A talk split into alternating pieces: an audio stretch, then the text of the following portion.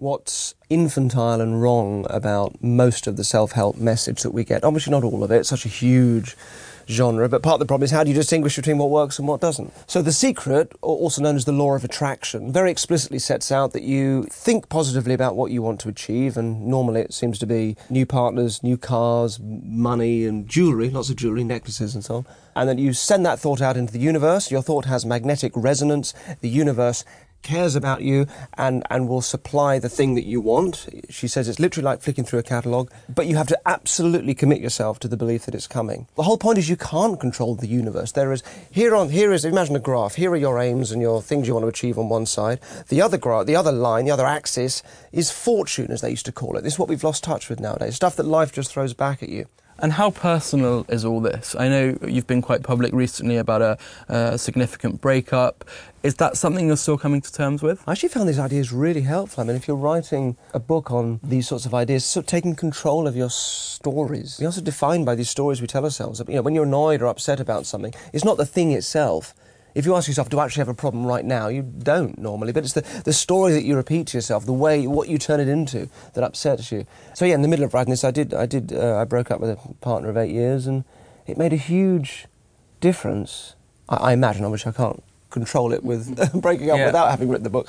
But I was very well, these ideas were at the forefront of my mind and I realised that actually what was going to affect me ultimately was not the thing itself, but what I turned that into. And it ended up being the most amicable and friendly ending. I, I, was on the receiving end of it, by the way, so it wasn't. It wasn't. It was. You know, I was the dumb pea. Can you imagine? Oh. Can you imagine? But yeah, it turned out to be, you know, just uh, lovely, and we're still really, you know, great, great friends. But the reason why I wrote it and became interested is that it chimes with me anyway. I'm, I'm quite sort of introverted, and I think Stoicism chimes very well if you are. How interesting that you describe yourself as an introvert. How do you marry that with being in the public eye? Oh, I think that's very common. That's a, a, very common thing. If you need to go out and say, love me, love me, please, every night on stage, uh, somewhere somewhere in your history that you know you're going to feel you you weren't you weren't getting that and obviously you grow up and then it becomes your career and uh, hopefully those reasons can change but somewhere somewhere at the heart of it will be a uh, you know, an insecurity that needs uh, needs filling. But your your type of performing is such an example of exposure. I, I went to see your last show, Miracle, at mm. the Palace Theatre, one of the Thank biggest theatres and one of the biggest theatres in London. Massive stage. You're just a guy standing on this massive stage. You know, they're used to big musicals with massive ensembles, Les Miserables and stuff, and there's just a guy standing on a stage talking to packed houses. How do you feel when you're on stage? Oh, it's amazing. It's lovely. I think if you um, if you have something that you've worked on and you've worked on with a team and it's rehearsed and you're, you're very prepared and you you know that, that that's a lovely feeling. Ninety percent of people's fear of any kind of public speaking just comes from feeling of lack of preparation. It's it's that if you're on top of the material, makes such a difference. I just feel like it's a side of me, very nicely, I suppose, balanced with say writing, where I feel I'm sort of like the best version of me. I, I, I, feel that after I've been writing for a day, and I feel it when I, you know, come off stage after a couple of hours. And so, how do you juggle your different uh, tasks essentially? So, when you're performing and you've got a book to write, how do mm. the two sit together? Well, I, I, wrote this book essentially over the last three years while I was touring, which wasn't solidly. It was maybe four, five, six months a year.